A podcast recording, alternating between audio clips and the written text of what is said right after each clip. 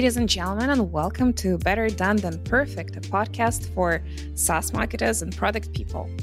Our amazing guest today is Asia Orangio, CEO and founder of DemandMaven, and we're going to talk about managing growth today. This show is brought to you by Userlist, an email automation platform for SaaS companies. It matches the complexity of your customer data including many to many relationships between users and companies. Book your demo call today at userlist.com. Hi, Asia. Hello. We are so excited to have you here today. We've, we've talked before at your breakfast, but it's been like five years or so, right? yes, a whole world has changed since we last. Since we last and not just once, not just once, uh, but multiple times, right? yes. Give us a few words about your background and what your company does for SaaS companies. Okay, so I'm the CEO and founder of DemandMaven. We are a growth consultancy, and we work with early stage teams on reaching their growth milestones, troubleshooting growth, and finding growth opportunities. My background so I, I come from a marketing background. I've been running DemandMaven now for about five years and previously i was head of marketing at a vc funded startup here in atlanta and then also previous before that i was demand gen at another vc funded startup. And i also served on the board of moz before it was successfully acquired in june of 2021 i'm not mistaken and yeah it's been a ride but it's been awesome Interesting. I remember that moment when you were being appointed there. I didn't hear the story of uh, that being. Uh, so you're not no longer on the board right now. Right, because uh, when uh, uh, something I learned was whenever a company gets acquired, the board gets dissolved because it gets uh, obviously like the company is merged into the into the buying company. But yeah, the the story about how I got that role was really interesting and kind of funny. But it basically was Rand Fishkin slid into my DMs on Twitter and was like, "Hey, so I've got this opportunity," and I was just like, "What?" And it just went from there, and it was it was surreal, but it was probably the most uh, impactful, I think, eight or nine months of my life. Um, it took about, I think, it took a few months before I was officially like on the board, but it was about a full year before the acquisition happened. So it was it was awesome. Would totally do it again. What are you up for these days? You're running an agency that uh, does services for other companies and helping them manage growth. That's our topic for today. What exactly does that mean? Yeah. Okay. So managing growth. Okay. So one thing about us is that we are constantly iterating and testing different services and different ways of working. And the way of working that we find just has the most momentum, gets the most bang for buck, and also generates the best results is when we actually work together on managing growth and running growth sprints. Growth sprints is a term that you might hear from the book Hacking Growth by Sean Ellis. You also might hear this applied in the like design thinking space. And I believe that there's a book also called Sprint by an author I'm going to completely forget the name of. But basically, the concept is you take the concept of a sprint, which it can be some amount of time uh, in this particular case, it is recommended that it's about a two week time frame, and you apply it to growth. So there's the kind of growth sprint idea or growth sprint methodology, and then there's the how you actually arrange the organization around the growth sprint to actually get it done. And we start this by first getting aggressively clear about what the North Star KPI is. And if you're unfamiliar with the concept of the North Star KPI, basically that means what that means is we are looking for the KPI or the metric that directly correlates to growth. And what I mean by that is if we were to think about our business in terms of levers, we've got about five growth levers. And there's generating more traffic, there's creating more sales, aka closing more deals or converting more trials. Then there's there's retaining more customers, there's charging more, and then there's growth by operations meaning hiring people, implementing tools, processes, things like that. We're looking for a KPI that when we have a change in, we have a dramatic change in growth. Like there is a direct implication on MRR.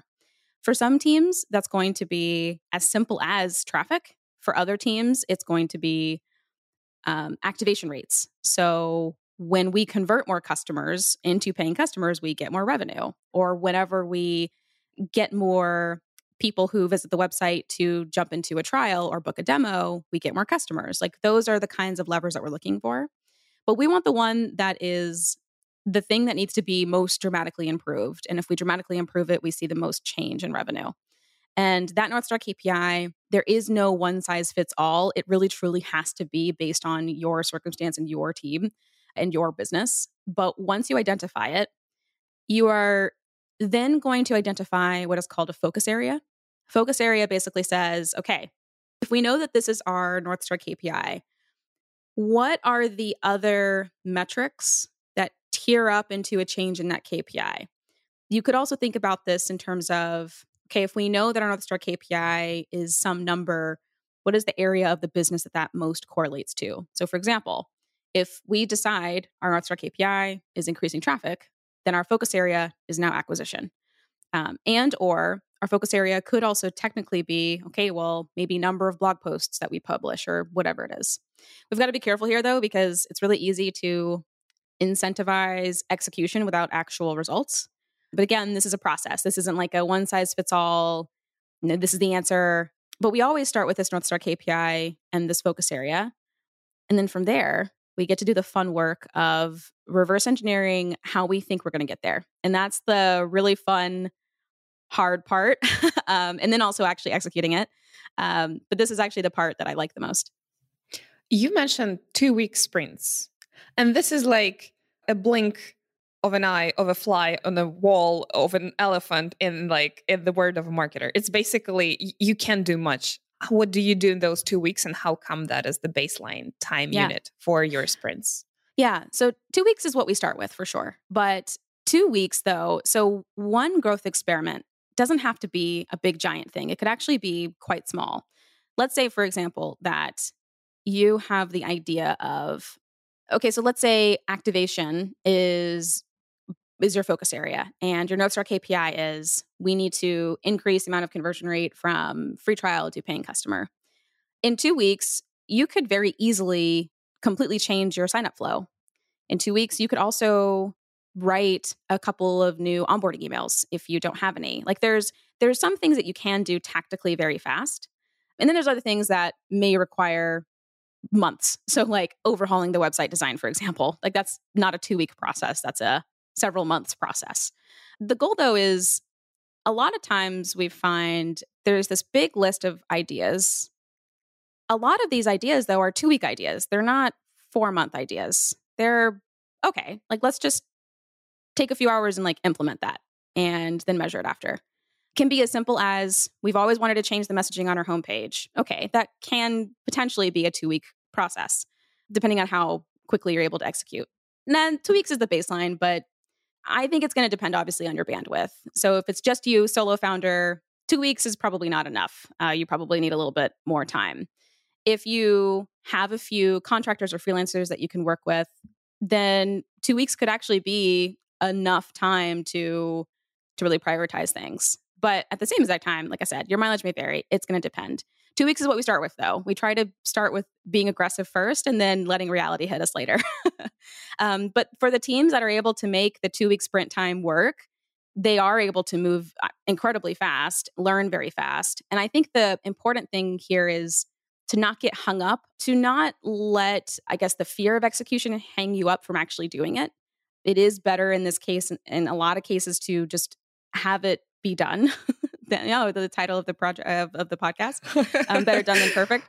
But what's important here is, and this is this is the other part of the step is, it's not just that we execute; it's that we learn from it because the learning is actually where the secret sauce is. The learning is where the magic happens. And if we execute things and we never define a hypothesis, we never say like, okay, well, we think it's going to improve this KPI by this much and then we go back and we check ourselves of like, okay, did that actually happen? Was that true? But we never actually learn. And so we end up in this gray space of I don't know if that worked or I don't know if it didn't. And and then it makes us afraid to do something else. And I think that that's the that's the mindset that we have to shift in in a in a growth sprint like this or several sprints. And again, like 2 weeks is the baseline, but like it could really it could really expand expand depending on what it is that you're actually executing. You've already mentioned a few examples of things that can be done in into by the way sign up flow no way 2 weeks like it took us like 3 months because it requires like engineering and design work. End of detour. Can you give us more examples of things that you specifically did with your clients? Just some of them and some learnings, good or bad, that were a result of this.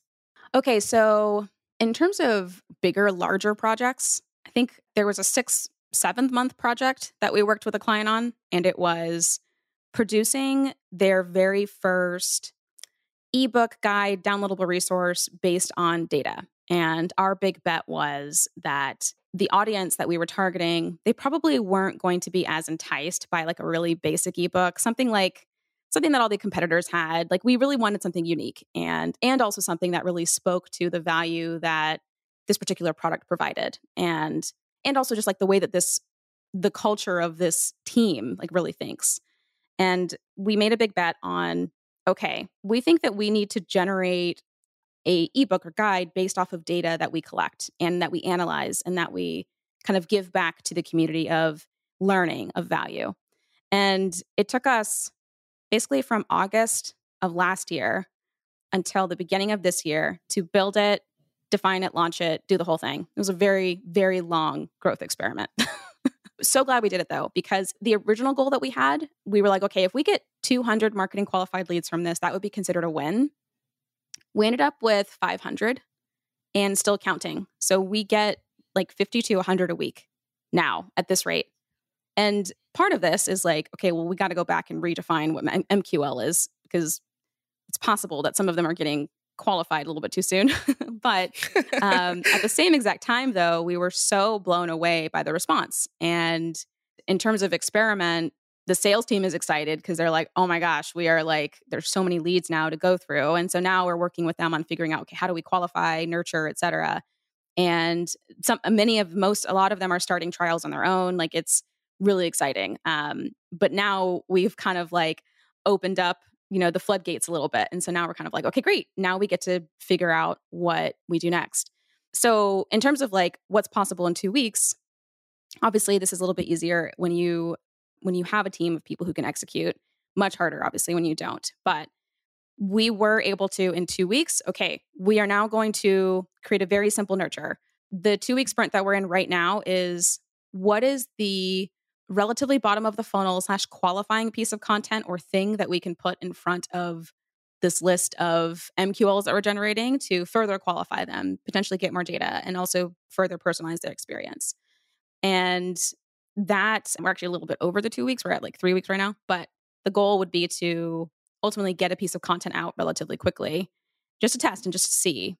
But there are others that are like are definitely in the couple of months camp. So another experiment that we have is what if we ran a webinar that covers this report that we provided and put it out to not only this list but existing customers, things like that. And so so those are the kinds of cycles that we can certainly run in. Some take way longer than others, of course. But I think in terms of learning from them, it's just so interesting because, like, a plan, when it meets reality, you're just like, oh, that's how it actually works in real life. And it's been really cool to come back, learn, and discuss with the team of like, okay, what do we learn? What worked? What didn't work? What's next? We're already planning for the next version, the next iteration of this. So when we do it again, it's like way better and way more awesome than what we did the first time It was version one. So we're preparing for version two, which we probably won't kick off until August of this year.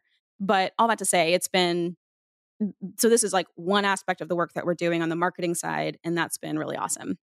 And I feel you, by the way, on the sign up flow thing. So to clarify that, um, I think when it comes to the full sign up flow experience, yeah, I've been working with a client now. It's it's taken an actual year actually to to make adjustments. But there are there are some pages though that we can access that we can make tiny adjustments to and things like copy, some layout, but other parts are technically built in the app itself. And that creates like you need you have to have engineering resources. So yeah, I think your mileage may vary on that one too. But yeah, it, I think it depends at the end of the day. But there were some things that we were able to like just quickly change. And some things we were like, oh, this has no impact, very little impact. and other things were like easier. I'm very excited that you laid out those levers because I haven't heard anybody really sum up those levers so well like you did uh, traffic, sales, retention, charging more, and operations. And the biggest levers, the simplest, are the most powerful one, but also the hardest to execute is pricing, making changes like giving up a free trial or you know going from demos to sales uh, things like that. How do you combat the resistance on those? Because it's not like you can change your pricing in two weeks. It's not like you can you know upsell your customers to something in two weeks. These are all hard decisions but they can like really affect your revenue and the bottom line which is upside and they also don't require too much product work mm-hmm. any advice yes oh i'm so glad you asked about pricing okay model stuff I completely agree. So when I think about the stuff that intimidates me, I think about model because you're you're right. It's actually really tough to test, especially if you're in the early days. The only way to really truly test it is to is to commit and run with it and see what happens and then measure it 6 months after. and see what and like and that's a really long that can be a very long feedback cycle. Okay, so what we do is we actually take the price intelligently and ProfitWell approach to thinking about pricing and also about understanding model. And for what it's worth, you're right. This isn't, I wouldn't consider this a two week sprint. This is like a two month sprint to me, at least. So we start with, we always start with both qualitative and quantitative data. The first thing that we do is we have to get a sense for what the value metric is, specifically from a product perspective. So when we think about that North Star KPI again, chances are that North Star KPI if it's something product related, it could actually very well be indicative of your value metric, which is what you use to determine pricing. But it's basically like what is the activity or thing that most correlates to value to a customer and or to a very active user who gets it, who uses it all the time daily. And there's a few examples of this I can give if if that's helpful, but what we start with is okay, when when we look at when we look at the product and we look at what customers say about what's valuable and then we identify out of all of the events like product events like we're talking like segment database type stuff when we look at product events what are the things that people who are very high value what are things that they use and do the most? And that can give us a little bit of a sense for what the value metric might be. That's one side of it. The other side is we have to collect qualitative data. So we will send out surveys. We will start with price sensitivity surveys. And a price sensitivity survey, there's four questions. Uh, it's based off of the, oh gosh, I'm going to completely forget the name of this. The last name I always forget, but it's based off of a, if you were to look up price sensitivity analysis, you'll find a name of a guy. It's like Van something. And that's the type of price sensitivity analysis that we're talking about. It's just four questions. The analysis that you do from that will tell you your price elasticity, it will also tell you what the ideal optimum price would be based off of how customers respond. But there's a layer that we can add to this because joining frameworks is like one of my favorite things to do. So let's say you were to do a price sensitivity analysis, ask your four questions. Let's say you were also to ask another four questions and do your the product market fit survey, the one that like Superhuman and Basecamp did. It was just four questions.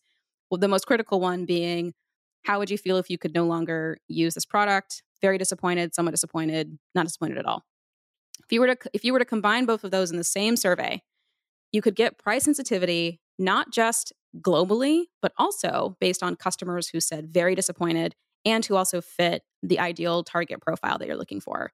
And this is powerful because if you have let's say a couple hundred customers, then you can get very statistically relevant data very quickly. And this gives us another inkling of okay, here's generally what the price is but we're going to actually add another layer, and that's the feature preference analysis. And Price Intelligently, they talk a lot about the difference between relative value versus like just asking what people's favorite features are. And you get this like really pretty, like slightly sloping curve of, oh, these are like the top features. But Price Intelligently and Patrick Campbell, obviously, like they argue that those are like really nice charts, but what you really want to know is like what features drive money? Like what makes you money? What are the features that ultimately drive revenue? And you can do that with a feature preference analysis. You're basically asking customers, okay, out of all of your features, what's the most valuable to you and what's the least valuable to you? And you can only pick two. You can't go to every feature and tell, you know, score them. That's kind of a waste of time. You've got to ask them, what's the most valuable? What's least valuable? So you can imagine this survey. and if you include all of these questions, it can get kind of long. So you can split this up into two surveys one where you focus on one type of information, another where you focus on another type. If you're really super savvy, you can um, you can join the customer ID and join data in that way. Most developers and engineers probably have like no trouble navigating that aspect. Me, however, I'm like, how do we do this? but then you can get a level of analysis where not only could you say, oh, these are the features that drive value, we should probably price around them. Um, but also, you get a sense for what do best paying customers say versus not best paying customers say. So, not only do you get a sense for what to charge them, but you also know around what to charge them. What features should we ultimately be like feature like price gating? Like maybe you have a freemium tier or what have you, but you've got to like upgrade to get to these things. It'll give you so, so much insight. Obviously, having someone to navigate this with you is pun intended priceless, but overall, you like you just learn so much. And this is the part that I geek out about so much. Like it's so much fun. I'll tell a quick story. Hopefully, I'll keep it short. But we actually went through this process with a client and their number one challenge was well they had two challenges, but the first was the freemium customers weren't actually like they have tons of freemium users and not enough customers. I think the conversion rate was like it's like 0.001% or something. And they were really struggling because they need the freemium users to become free trial, like to actually, and then also like actually become like a real paying customer. So we go through this process, and what we find out is the freemium users and the best paying customers both consider the same feature to be extremely high value. But the challenge was they're, the freemium users, they were getting too much of it for free. So there was no incentive to upgrade. The other thing was they used to have a middle pricing tier, like a small pricing tier, so that we freemium users could like have like a little nice like little jump pad. So they would go from paying nothing to paying maybe, maybe 25 bucks. And then you could jump to 99, which felt like a very big jump. Well, at some point last year, the company removed the small tier. And so what ended up happening was they ended up with a very bloated back end of tons of freemium users and not enough people jumping to the 99 plan. And so, but what we found though was these customers, great paying customers and freemium users find the same things valuable. But the challenge was that freemium users, there wasn't a plan for them anymore to upgrade to that felt approachable enough. And so when they removed that small tier, it dramatically impacted their growth, but they didn't realize it at the time. So anyway, all that to say, all of this research, like simple survey, and it's like it's intense to run uh, and to analyze, but very simple survey by design and we what we came away with was we need to reintroduce that plan, but we actually need to feature gate some things and then put some things in some plans and then adjust other plans. And there was a a strategy that we proposed they implement. They haven't implemented it yet, so I can't tell you if it worked or not. But what we found though was interestingly enough, it was very similar to a competitor plan, and that wasn't by design. It was actually by accident. And what we kind of realized was like, oh my gosh, if we if we go this path, fine. But we'll also need to then think about how do we differentiate in the future because what we came our, our takeaways were oh like this is the direction that we should go it just so happened to be very similar to a competitor plan and we were like hmm that's interesting but anyway so that's part two of the iteration cycle but anyway got to geek out on pricing a little bit but that's just an example of like how we think about it definitely not a two week process though we just had an episode of price about pricing here lately and one of the takeaways that like everybody should always keep in mind is that never compare your pricing to your competitor's pricing because you never know what version of pricing that is and what the thinking is and the strategy and it just doesn't make any sense totally by the way we do have a great email examples post how to send out a survey which we're going to link to in the show mm. notes but if you run a B2B SaaS with 200 customers and you send out a survey, you're going to have six responses to work with. I'm sorry, Asia. What's the replacement therapy for a survey uh, in this case? Like, you're not going to have enough results for sure. That's so interesting because we've worked with customer bases that size and we've gotten like 50 plus. So the number to shoot for would be 20 percent, 25 percent on some a of them. customer Yeah. base. Oh yeah. Um, I I- you know I, and like you know your mileage may vary. There's it's rare. Uh, it's rare that we work with a company where they don't get enough responses, but even 20 would be enough to make decisions. And obviously, this isn't like a drop in the hat kind of thing, too. I think if pricing is something that you're really struggling with, or if model in general, not just pricing, but like how do we structure the model here? If those are things that you're struggling with, I would wager that you could continuously generate insight. And so, not just send out the survey once, but maybe periodically every quarter. Mm. So, over time, you do get enough data to make a good enough decision. But 20 to 25 responses would be enough. And if now, if you get less than that, what do you do? And this is where there's a couple of options depending on budget. But when it comes to, you could certainly offer to pay for survey responses. Not my favorite, but it is an option if you're really desperate. The other option, though, would actually be leveraging audience interviews. You wouldn't be able to ask questions like, Would you pay this much? But what you could do is you could gather data about what they're already paying for. And that could also be an interesting way to um, to get insight. This, however, it's risky because, like, especially if you don't necessarily have enough like survey responses, like to how people are using your product, certainly risky to go this way. But it is another way for sure. And then I think the last thing too is you could always uh, focus on qualitative interviews and research. So if surveys are not the move for whatever reason, maybe your audience, they're just not survey takers, but maybe they're talkers and they would talk to you. Maybe a 10, 15 minute phone call, that could be enough to get understanding of like how they think about something.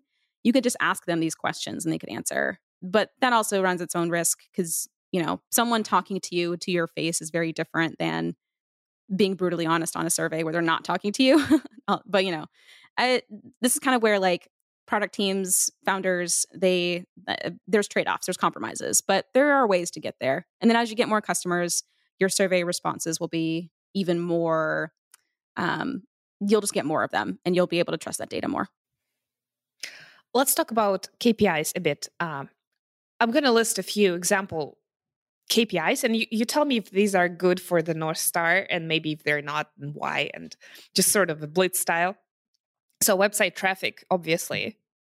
Yeah, Uh, that's a good one obviously. that's a good one. Search traffic, is it a KPI in itself? Or is it Mm. just a means to an end?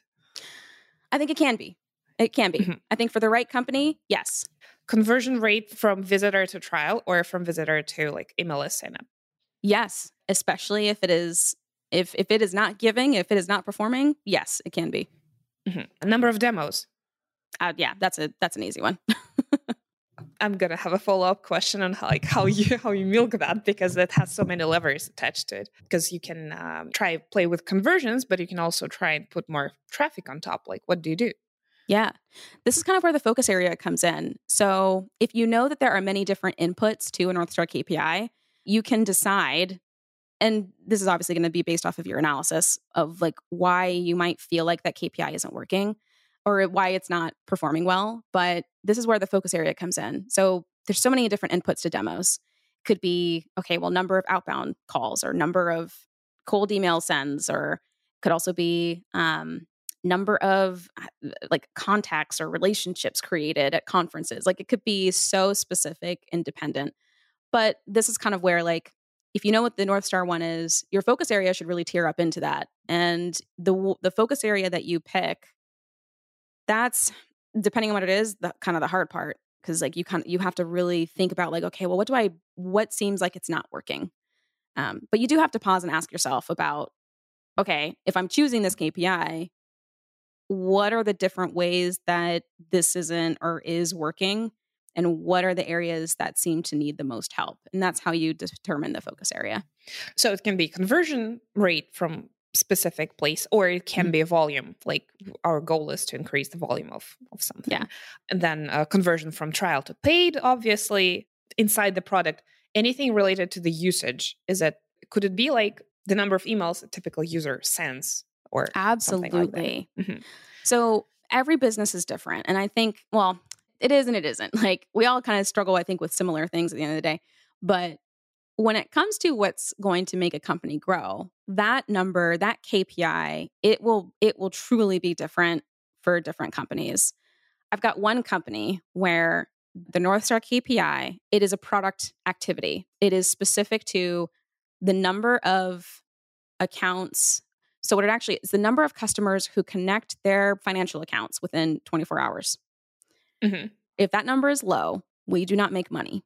That's sort of a, spe- speedy activation rate. Like yes, uh. but it's almost like so activation rate alone, I would argue for this team isn't enough. Like it has to be this specific action because if we choose activation rate, it's it's a similar problem where it's like our experiments kind of might be all over the place and then it might be messy. But in order to get the product team and the the growth team to like really think, okay, what are the experiments that we're going to run to improve this KPI?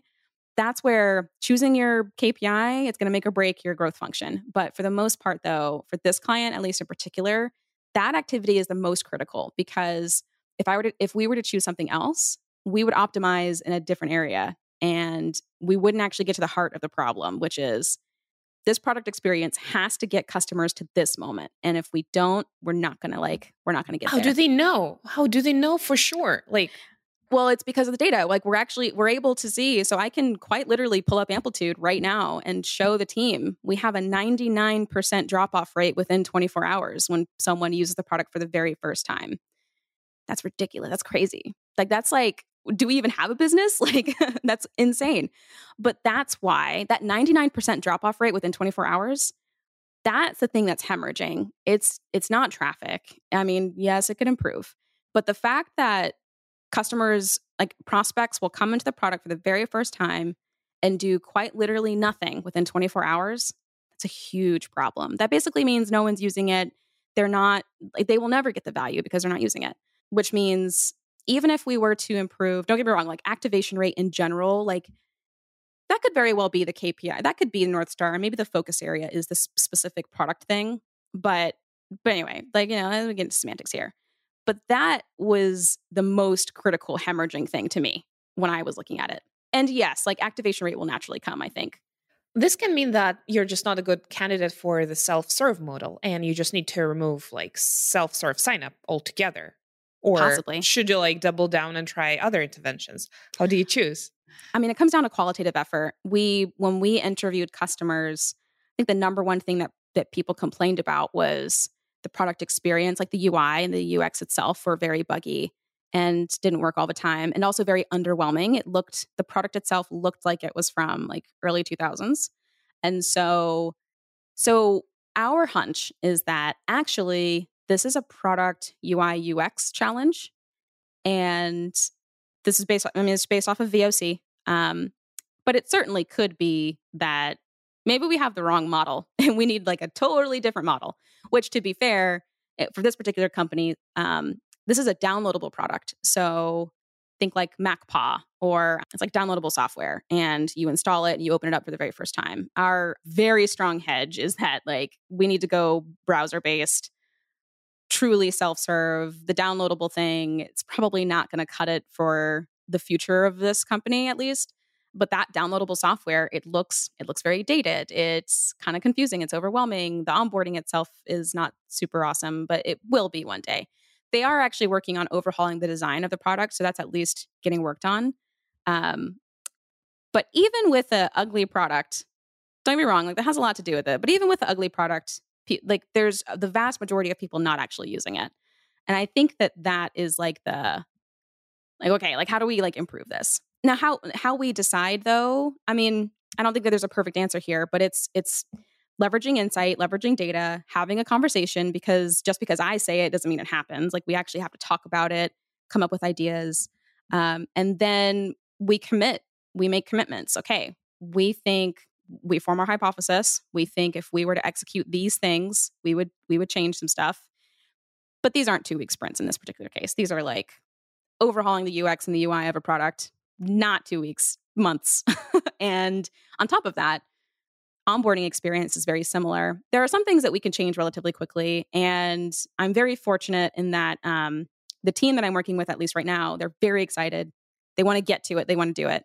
Um, anyway, it's long story short, certainly a work in progress. But but that is part of the decision making process is having those discussions, talking talking it out, and then making commitments, and then doing it.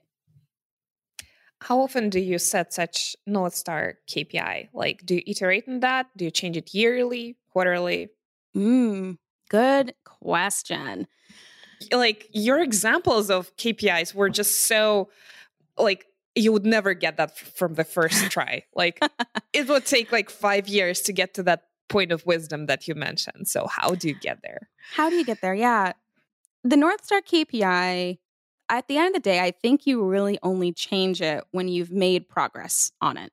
Progress that you are satisfied Ooh. with. Oh.